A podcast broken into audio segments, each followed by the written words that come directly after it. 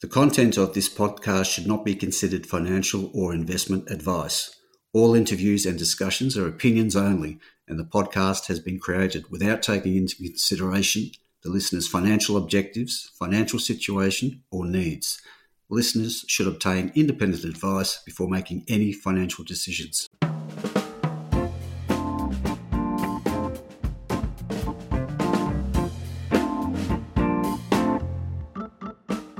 Hi, this is Barry Fitzgerald, Garimpeiro columnist for Stockhead. Welcome to another edition of the Explorers podcast. Now, on August the 1st, E.ON Energy, a oil and gas producer and explorer in the US, became Voltaic Strategic Resources. Proposed ASX code is VSR. Now, all that tells us that uh, the old company has become something very new. It's been renamed, recapitalised, and redirected, and now has gold, rare earths, and the full suite of battery metals as its uh, target commodities across three key project areas in WA the Gascoyne, Meekatharra, and the Pilbara. Now, to bring us up to speed, the birth of Voltaic, I guess, we've got the new CEO, Michael Walshe, with us today. G'day, Michael. Welcome to the podcast. Hi, Barry. Thank you for having me. Michael, uh, given the uh, the renaming and the recapitalisation, the redirection, and yourself being a new CEO to the ASX, can we get you to give us a just a bit of a snapshot history on this transformation and a bit of a backgrounder on yourself? On myself first, I suppose. Yeah, I've um, got about 15, 16 years now in the industry. Spent the last 10 years in metallurgy and minerals processing. I'm a chemical engineer by background. I also have an MBA in finance. And yeah, I spent the last 10 years with a company called Metso Outotec. They're the biggest, world's biggest minerals processing technology company. And I held various technical and kind of managerial positions during that time.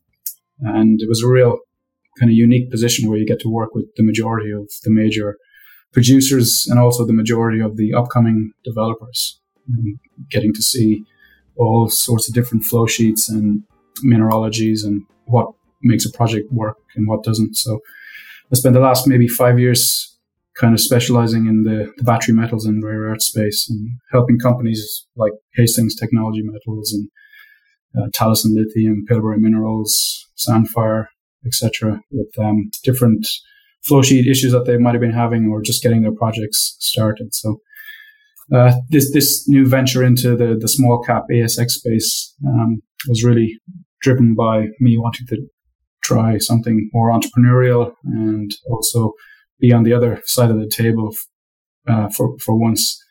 And yeah, I was, I was attracted by the team here. So there's a very experienced corporate team here that have kind of deep uh, capital markets experience, and also there's there's quite a deep uh, geolo- geology team experience here as well. So I think the, the team now that Voltaic has is, is kind of ticked off on all the boxes. We have the we have the geos in the background with Lachlan Reynolds as our non-exec director. He's got more than 30 years experience as a geologist and also uh, managing director of different companies. And we've got David Izzard and John Hannaford, who are the, the Rockford group, who they're very entrepreneurial and, and, they have, you know, deep capital markets experience. So, and then myself, I'm on more the, the processing metallurgy side. So I think we've, we've got a, quite a good all-rounded team set up now to, uh, to drive this forward.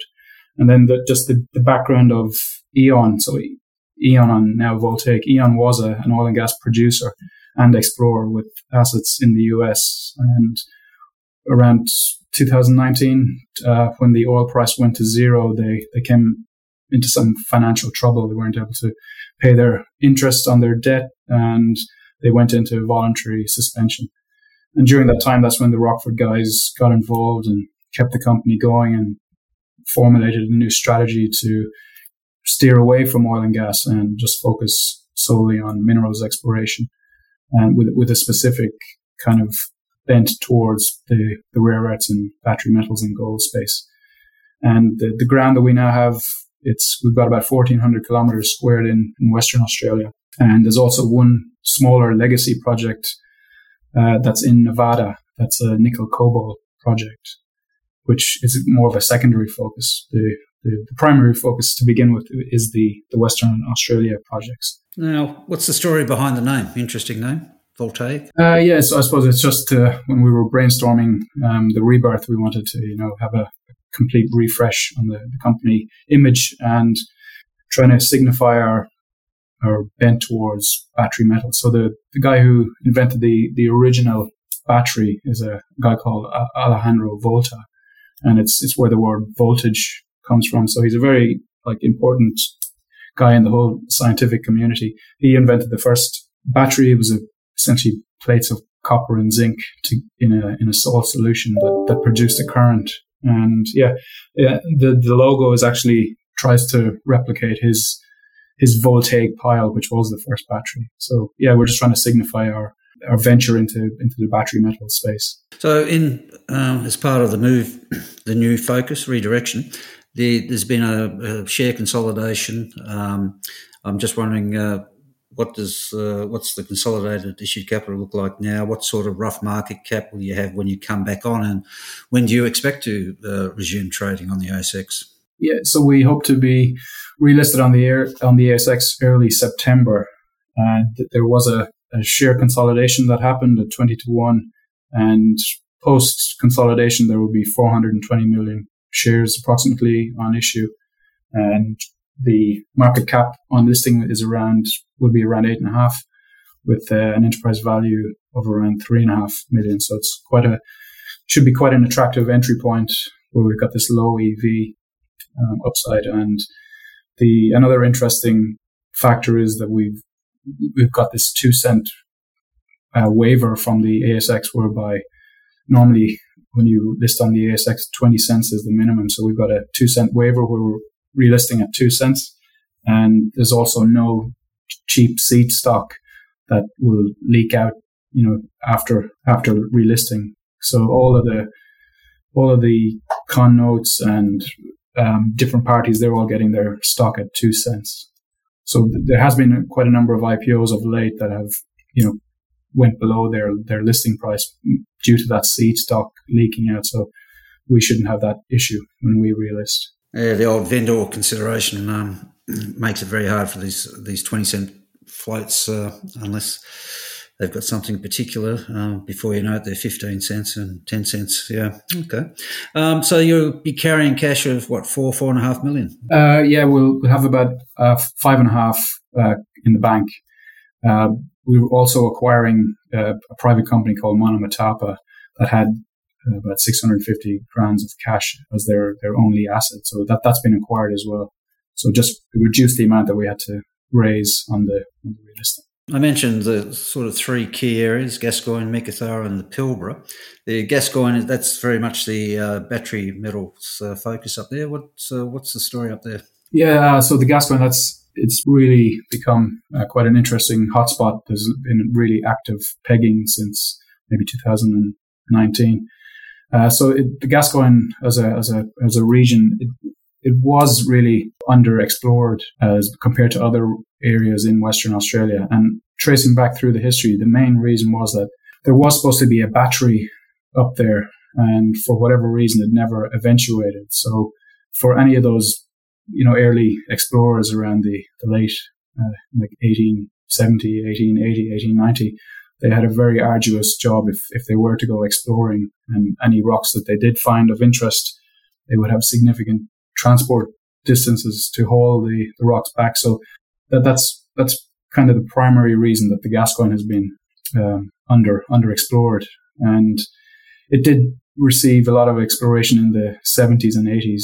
Guys looking for uranium and diamonds, and that's the the kind of thesis by which we pegged a lot of our ground, and our, our projects are based on reviewing old uranium and diamond exploration reports. And those guys, they weren't, certainly weren't interested in lithium or, or rare earths or other kind of metals that weren't as, uh, you know, prominent as they are now back then. And, you know, there's been looking some of the old diamond drillers, like they, they had quite, you know, high rare earth results.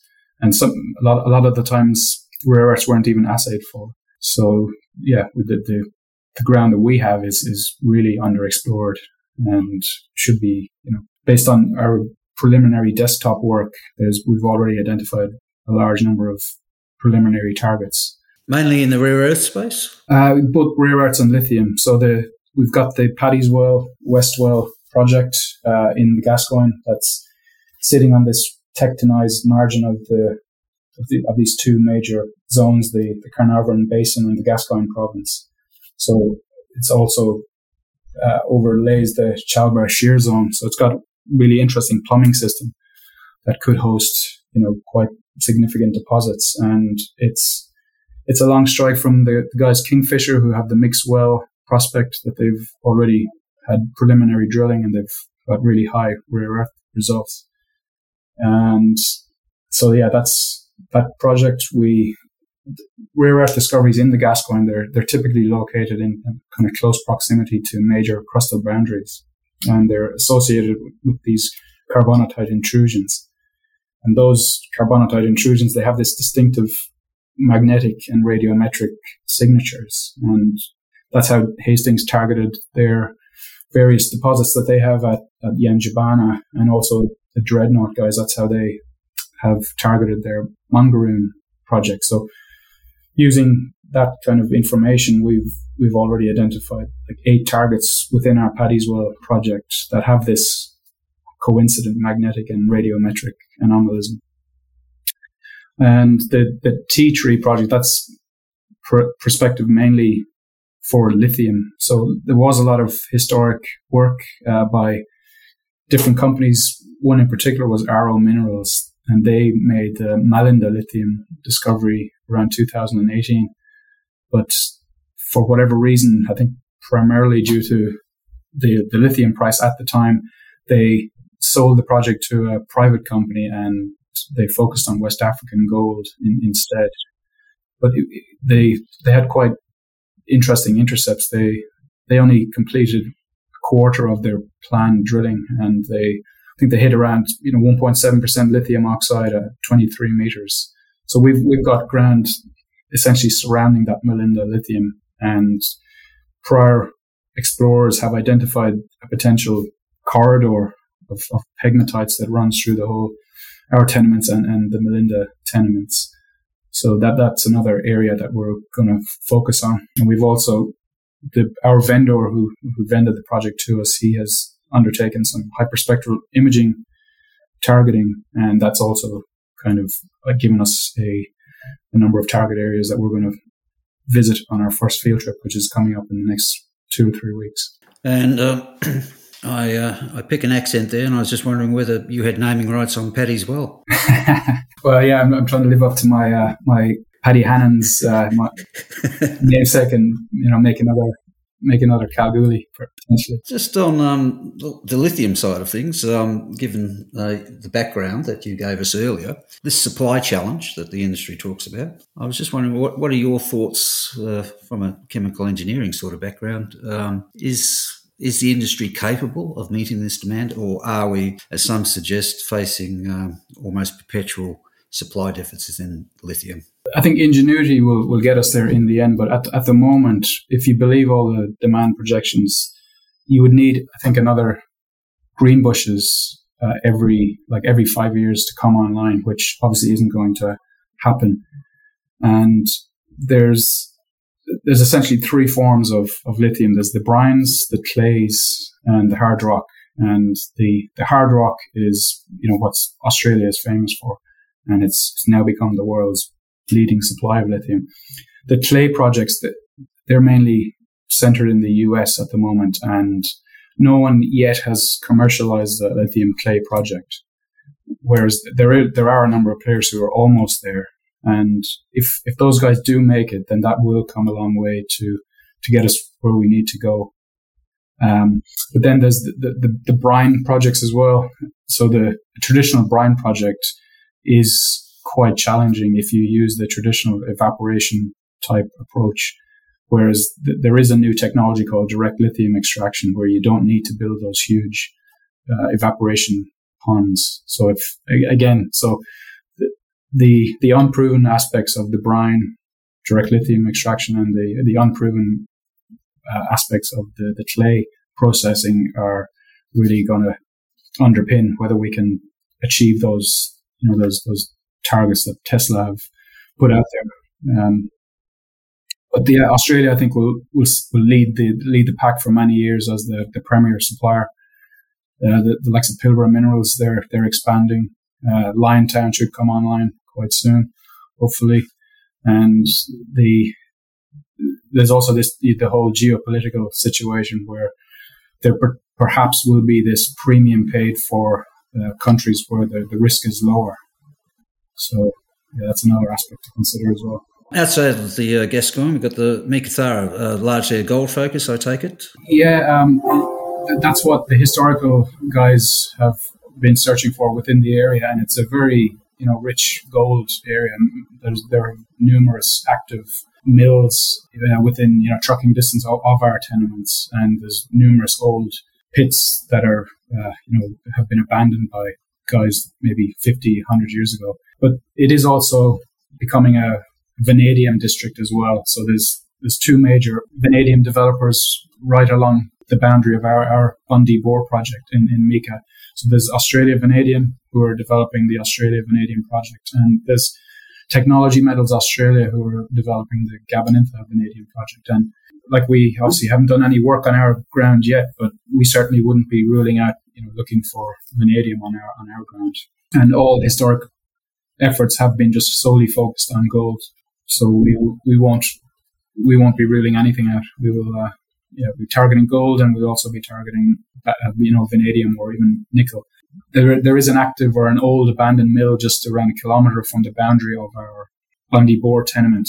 It's owned by Monument Mining, and they recently put out some kind of bonanza style uh, bonanza grades around 30 grams per meter gold hit um, over about eight meters. So that yeah, that was quite interesting. It's right on the boundary of our of our Bundy Bore project. And then we've got the um, the Ashburton province of the Pilbara, uh, not far from uh, the Paulsens uh, gold mine. Is the focus there gold, or again a multi multi uh, targets? Yeah, it, it, it, initially yes, it will be gold.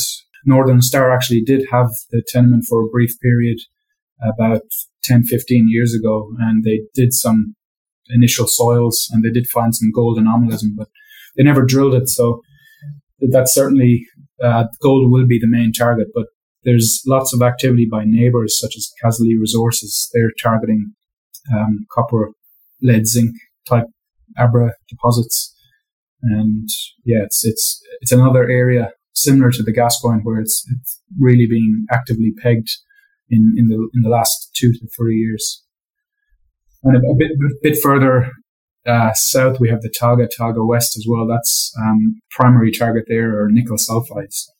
And the the vendor for the project, he he was also the guy who vended Dreadnought's Mangaroon project. And those guys, about maybe a year, two years ago, they they've had quite an interesting um, discovery of outcropping high high tenure nickel nickel sulfides, and it it was caught the attention of First Quantum Minerals. You know, they're they're a TSX listed multi multi billion dollar company, and they're now co-developing that project. They're free carried, I think, all the way to a, a decision to mine.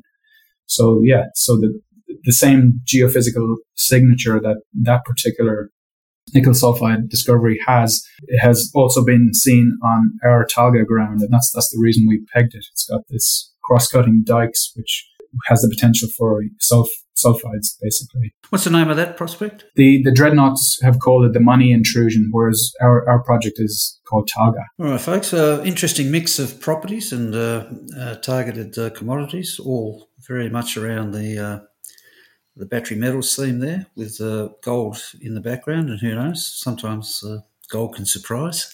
Uh, Michael, it'd be great at, at, this point if you can just give us, uh, give investors a bit of a feel for what they should be looking out for the company um, once uh, you hit the list in September. Sure. Our primary focus is the is the Gascoyne projects, Paddy's Well and uh, Tea Tree, and the first weeks after listing, we'll be getting up to site doing a field mapping, soil sampling, rock chip sampling, and then following that, we'll be doing an appropriate geophysics, so magnetics, radiometrics, etc., uh, to hone in on targets. And within six months, we would like to aspire to be drilling at both Paddy's Well and Tea Tree. And it, all, along alongside all of that, we will be progressing the, the Meekatharra gold projects. Uh, but the uh, for the first six months, the primary targets are those Gascoyne projects, which we do hope to be drill testing within the next six months. Well, there we go, folks. A name to watch out for. Um, Voltaic, code again, ASX VSR. Importantly, it's well funded to uh, get cracking in the Gascoyne for battery metals and as well as gold. And uh, don't forget about uh, Meekatharra and the Pilbara region as well. So, with that, Michael, thanks for your time today. Very interesting story. We'll be watching with interest. Thanks very much, Barry. Cheers.